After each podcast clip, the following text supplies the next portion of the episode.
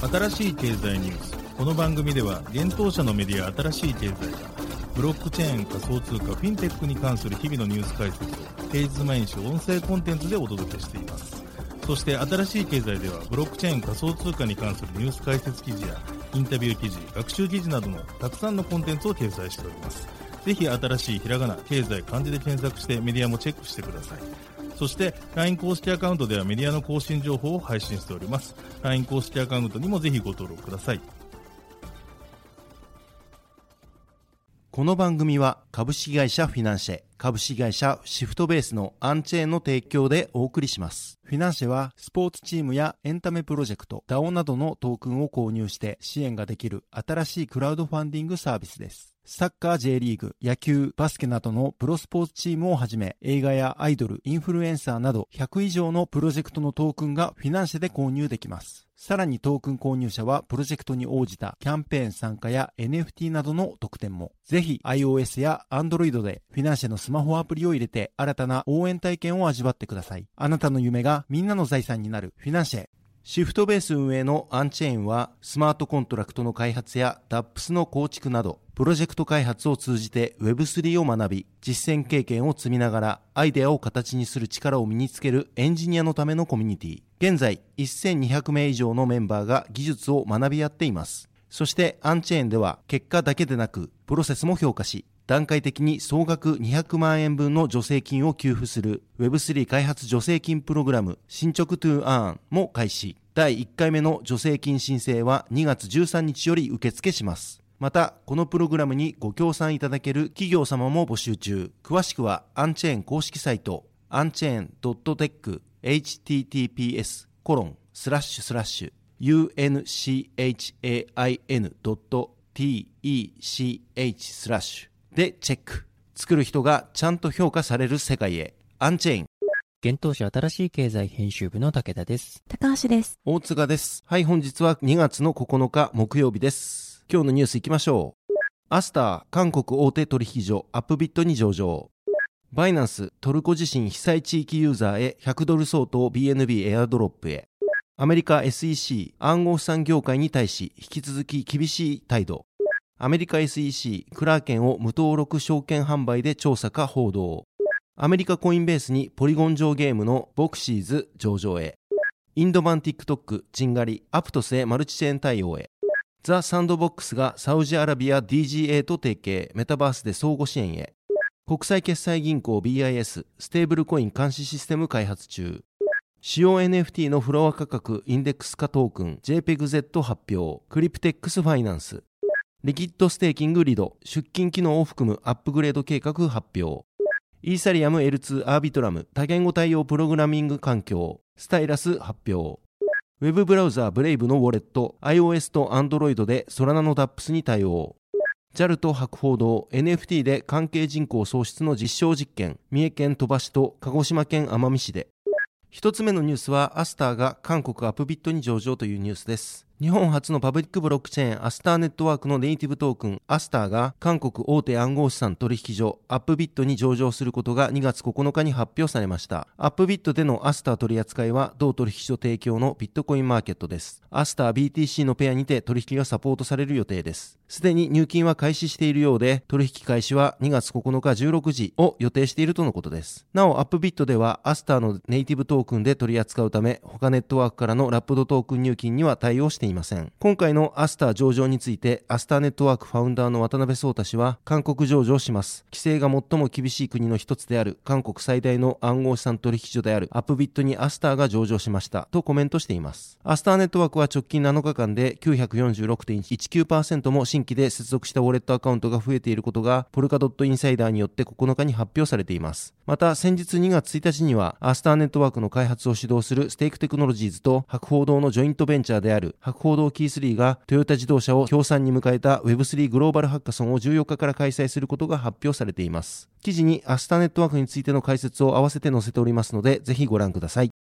続いてのニュースは、バイナンスが被災者へバイナンスコインをエアドロップというニュースです。2月6日に発生したトルコ大地震は未だ被害拡大が続いています。このことを受けて、大手暗号資産取引所のバイナンスは、被害が大きかった地区のバイナンスユーザーへバイナンスコインをエアドロップするようです。バイナンスが2月7日発表しました。エアドロップされるバイナンスコインは、1名につき100ドル相当で、ユーザーの特定は2月6日までに完了された住居証明に基づき行われるといいます。配布対象となる地域は、カフラマンマラシュ、キリス、ディアルバクル、アダナ、オスマニエ、ガジアンテプ、シャンル・ウルファ、アドゥヤマン、マラティア、ハタイの10都市です。バイナンスはユーザーの特定方法として住居証明を使うことについては限界や不明確な点があるものの現状では最善の方法だとしています。なお、寄付金総額は約500万ドル、日本円で約6.5億円を推測しているといいます。また、バイナンスの慈善団体であるバイナンスチャリティ財団は、誰でも寄付ができる公開寄付アドレスを立ち上げました。同アドレスに寄せられた暗号資産を全額トルコリラに変換し、認定 NGO 経由で寄付を行うといいます。なお、受付対象となる暗号資産は、ビットコイン、イーサリアム、バイナンスコイン、バイナンス US ドル、リップルです。バイナンスの創設者兼 CEO の CZ は、この取り組みが被害を受けた人たちのいくらかの救済になることを願っている。私たちは、このような危機の時に支援提供するために再び団結するよう、業界の仲間に呼びかけているとコメントしています。バイナンスチャリティ財団は、昨年2月、ウクライナの人道的危機支援のために約11億5000万円を寄付しました。なお、バイナンスチャリティでは、寄付金の100%を最終的な受益者や組織へ提供しており、すべての寄付の履歴をブロックチェーンに記録し、プロセスを追跡可能、変更不可、信用性の高いものにしています。また、暗号資産業界全体にトルコ大地震被害者支援の輪が広がっています。ジャスティン・サン氏は自身が CEO を務めるフォビとトロンで協力し、200万リラの救済基金を設立したことを発表しました。また、トルコの暗号資産取引所のパリブによるチャリティ活動へも100万トロンを寄付したとツイートしています。シンガポール拠点の暗号資産取引所のバイビットはトルコ災害管理局へ10万ドルを送金すると発表しています。また、日本初のパブリックブロックチェーンアスターネットワークはコミュニティへ向けスティーキング報酬を寄付金に使うプロジェクトのアスターチャリティを提案しています。この他にも多くの暗号資産関連企業が支援の意思を表明しています。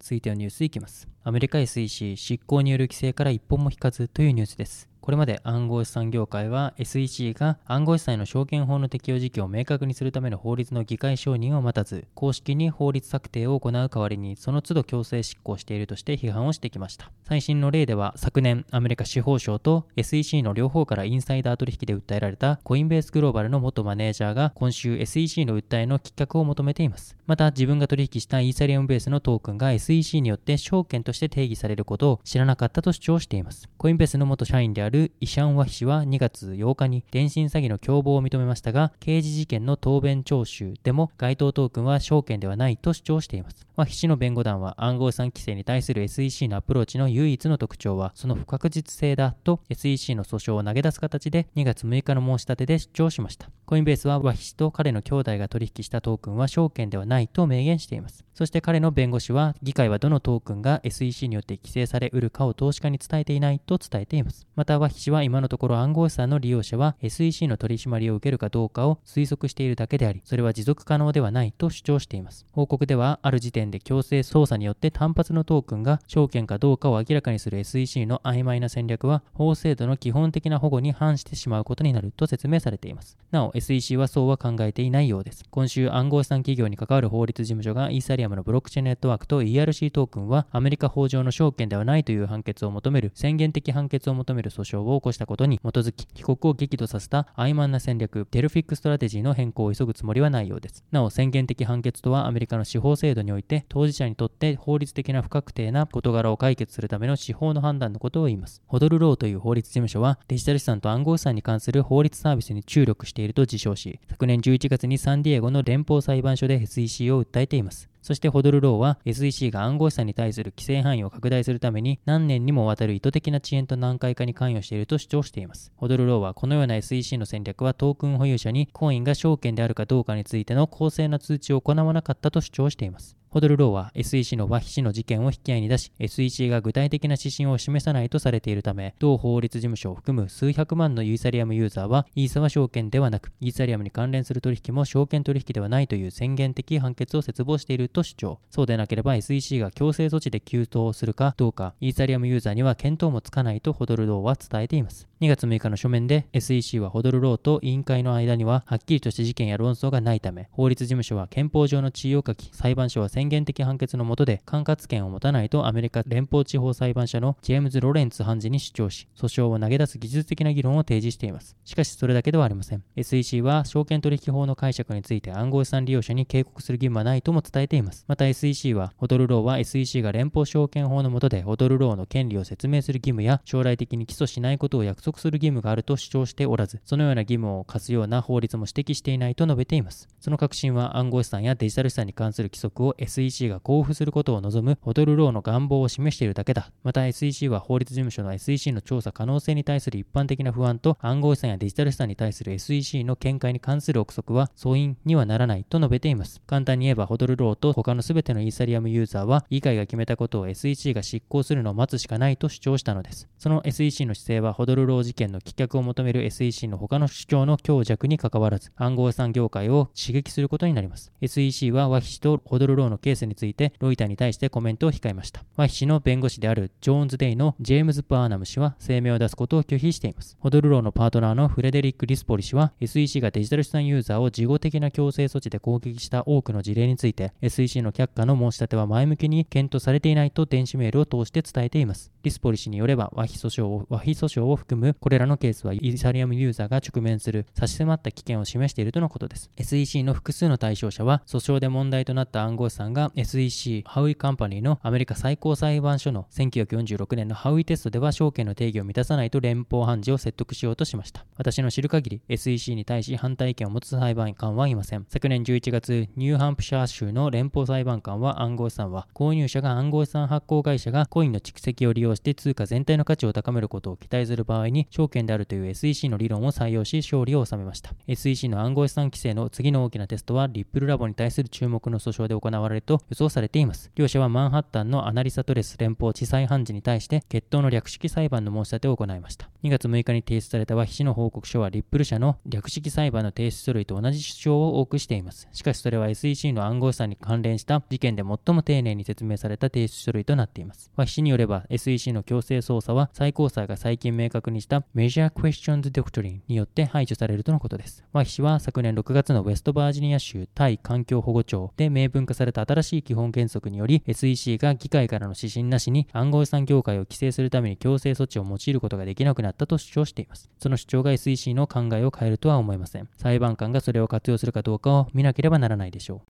続いてのニュースは SEC クラーケンを調査かというニュースです。暗号資産取引所のクラーケンが未登録の証券を販売したとしてアメリカ証券取引委員会の調査を受けているとブルームバーグが報じました。報道によれば SEC による調査は進んでおり、数日のうちに和解する可能性もあることを報じられています。数日のうちに和解する可能性もあると報じられています。この件に関してクラーケンはコメントを拒否しました。また SEC もロイターのコメント依頼にすぐに応じませんでした。SEC 議長のゲイリー・ゲンスラー氏は以前より暗号資産取引を支援する企業は他の市場仲介者と同様に SEC へ登録すべきだと主張してきました。昨年9月にクラーケンの CEO デイブ・リプリー氏はロイターに対し市場仲介者として SEC へ登録する登録する計画も規制当局が証券とみなした暗号資産を上場廃止する計画もないと伝えていました。クラーケンは昨年11月アメリカ財務省の外国資産管理局に対しイラン経済制裁規則に違反した件の罰金として36万2000ドル日本円で約4756万円を支払っています。また、クラーケンは外国資産管理局との和解の一環として制裁損守管理に10万ドル日本円で約1314万円を追加投資することにも同意していました。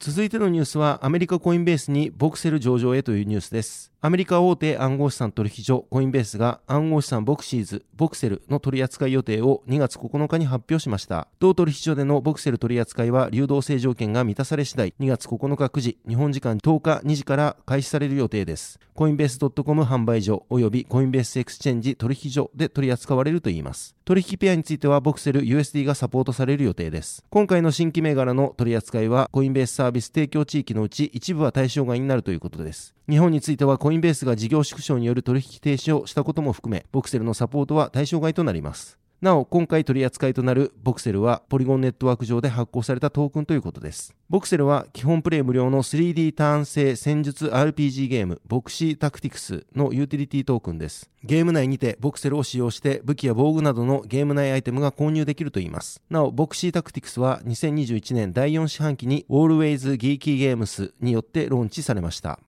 続いてのニュースいきます。チンガリがアプトスでマルチチェーン対応へというニュースです。インド版 TikTok とも呼ばれるインド初のショート動画投稿 Web3 ソーシャルメディアチンガリが新興レイヤー1ブロックチェーンアプトスネットワークへのマルチチェーン展開予定を2月8日に発表しました。2023年第2四半期にローンチ予定とのことです。チンガリは2020年6月にインド政府が TikTok を含む60種類の中国製アプリを禁止したことにより同国で急成長したアプリです。チンガリのコミュニティメンバー数は230万人を超えているとのことで DAU は500万、MAU は4000 4000万を要しているといいます。チンガリは現在ソラナブロックチェーンと連携しており、動画を投稿するたびにインセンティブとして暗号資産ガリネットワークが付与されます。ガリはチンガリの動画クリエイターへの投げ銭や限定コンテンツへのアクセスやライブストリーミングを行うためのステーキング、そしてガバナンストークンとしても利用されています。また、アプトスネットワークは昨年10月にメインネットローンチをしたレイヤー1ブロックチェーンです。メタのデジタル資産事業の DM の開発チームに所属していたモーシャイク氏とエイブリ・チン氏が共同創業したアプトスラボが開発を主導しています。なお、アプトスネットワークの開発言語は DM が開発した Move が採用されています。現在、ガリはソラナ上で発行された SPL 規格のトークンとなりますが、アプトスネットワークへ展開することで、ガリは同ネットワーク上で発行されることになるでしょう。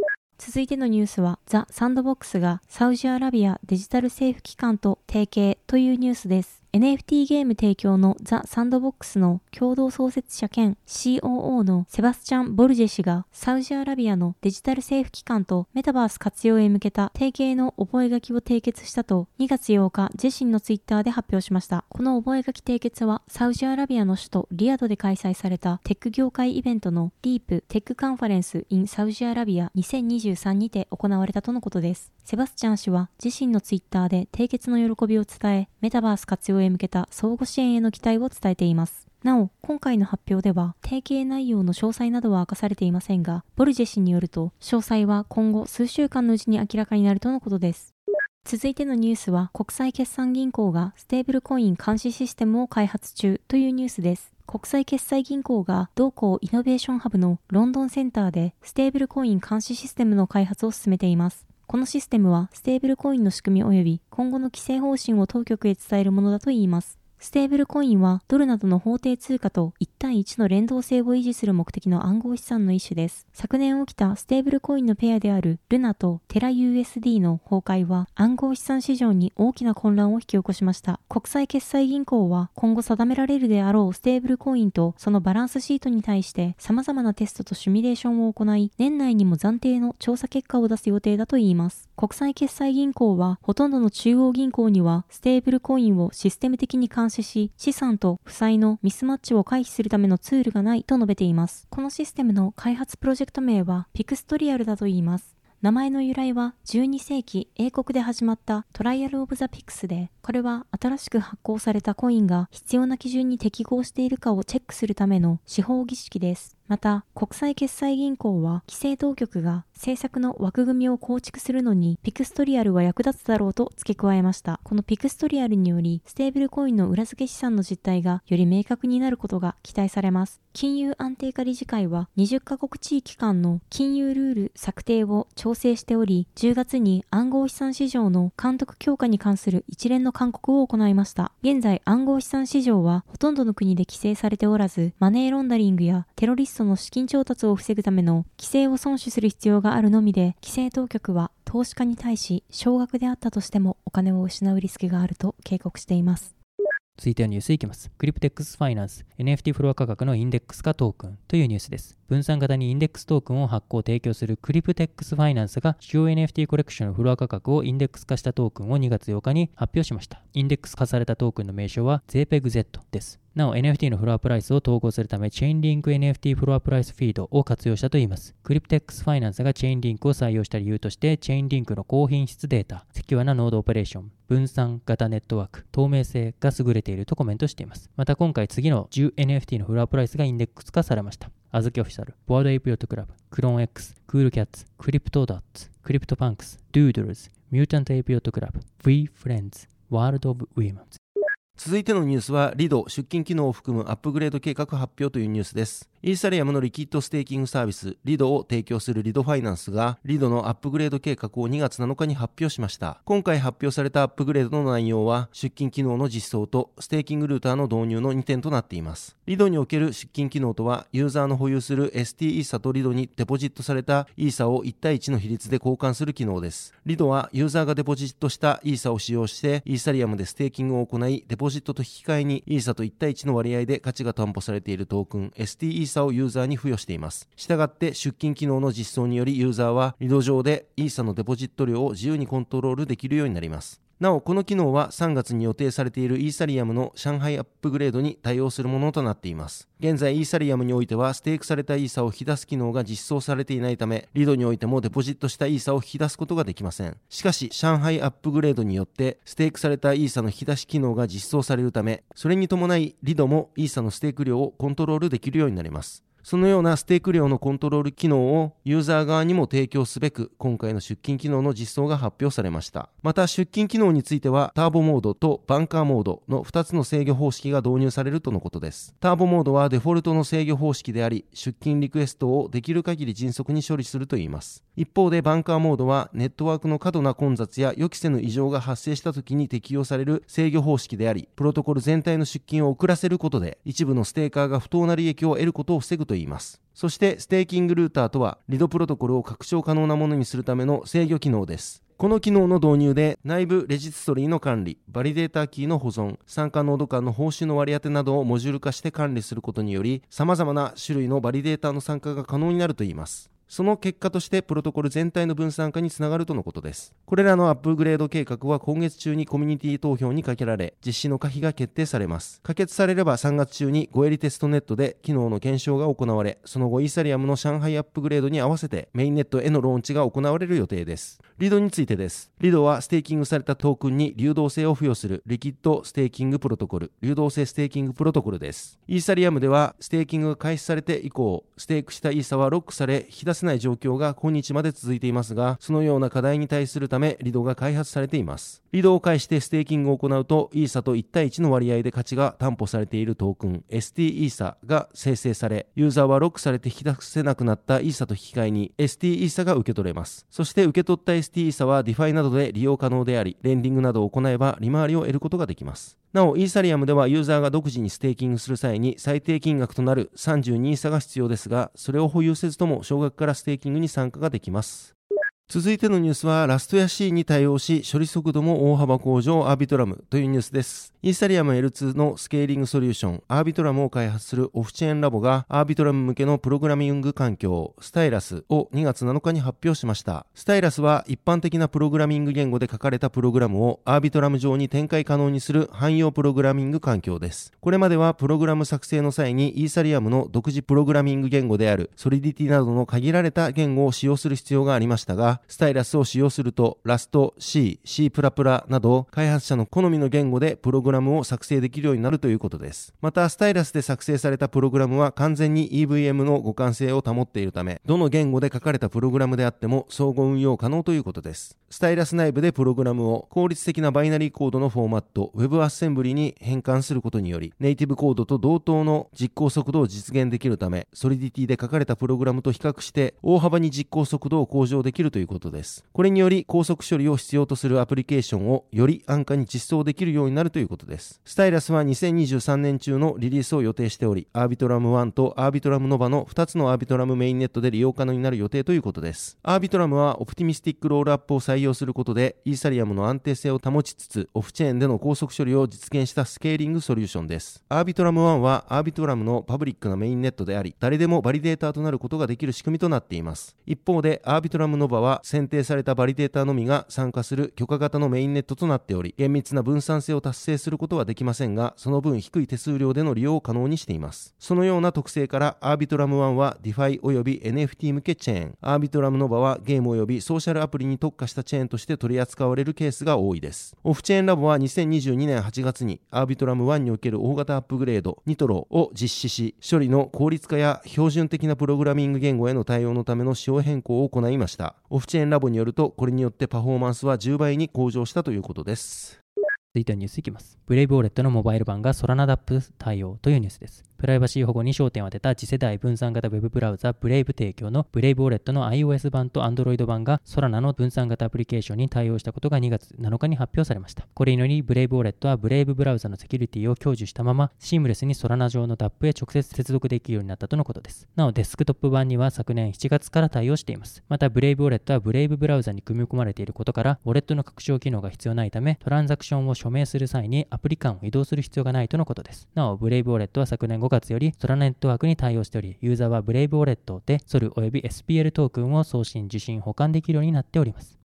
続いてのニュースは JAL と博報堂 NFT で関係人口創出の実証実験というニュースです。日本航空 JAL と博報堂が共同で NFT を活用して関係人口を創出する実証実験を実施することを2月9日に発表しました。三重県鳥羽町並びに鹿児島県奄美市において実施されるといいます。なお関係人口とは移住した定住人口でもなく観光に来た交流人口でもない地域と多様に関わる人々のことを指します。この実証実験では地域の体験プログラムを NFT にした国内外の購入者を地域の関係人口に変えていく体験型 NFT 公共 NFT の検証を行うということです。地域ならではのものやことの NFT を体験型 NFT として展開し、インバウンドを中心とする訪問者が旅の前後において地域との関係性を長期継続できる仕組みを構築しながら関係人口を増やし新たな地域づくりを目指すといいます。なお NFT の制作販売は 4M 社。NFT 開発 SNS 運営に関する各種支援についてはリードエッジコンサルティングに委託をしているということです。なお NFT の販売は共用 NFT ウェブサイトで行われるということです。ちなみに JAL はサービス全体企画博報堂はサービス全体企画とプロジェクトの制作進行管理を行うということです。実証実験を行う三重県鳥羽市からは鳥羽国際ホテルでの結婚30周年を祝う真珠婚式の挙式と宿泊天小屋八幡かまどでの真珠コンコース料理とアマとの交流体験に三木本真珠島で使えるジュエリー購入クーポンが加えて提供されるといいます。また鹿児島県奄美市では特産品である黒糖焼酎樽のオーナーになる権利が NFT になるということです。その樽をソニックエイジングで3年間かけて熟成させるための音楽を選べる体験が提供されるということです。3年後に自分がオーナーである焼酎をオリジナルボトルで受け取るまで毎年夏と冬に奄美でイベントが開催され深夜音楽ライブ製造工程の一部への参加が楽しめるということです。共にプレセールが2月28日10時に開始されパブリックセールが3月2日10時から開始します。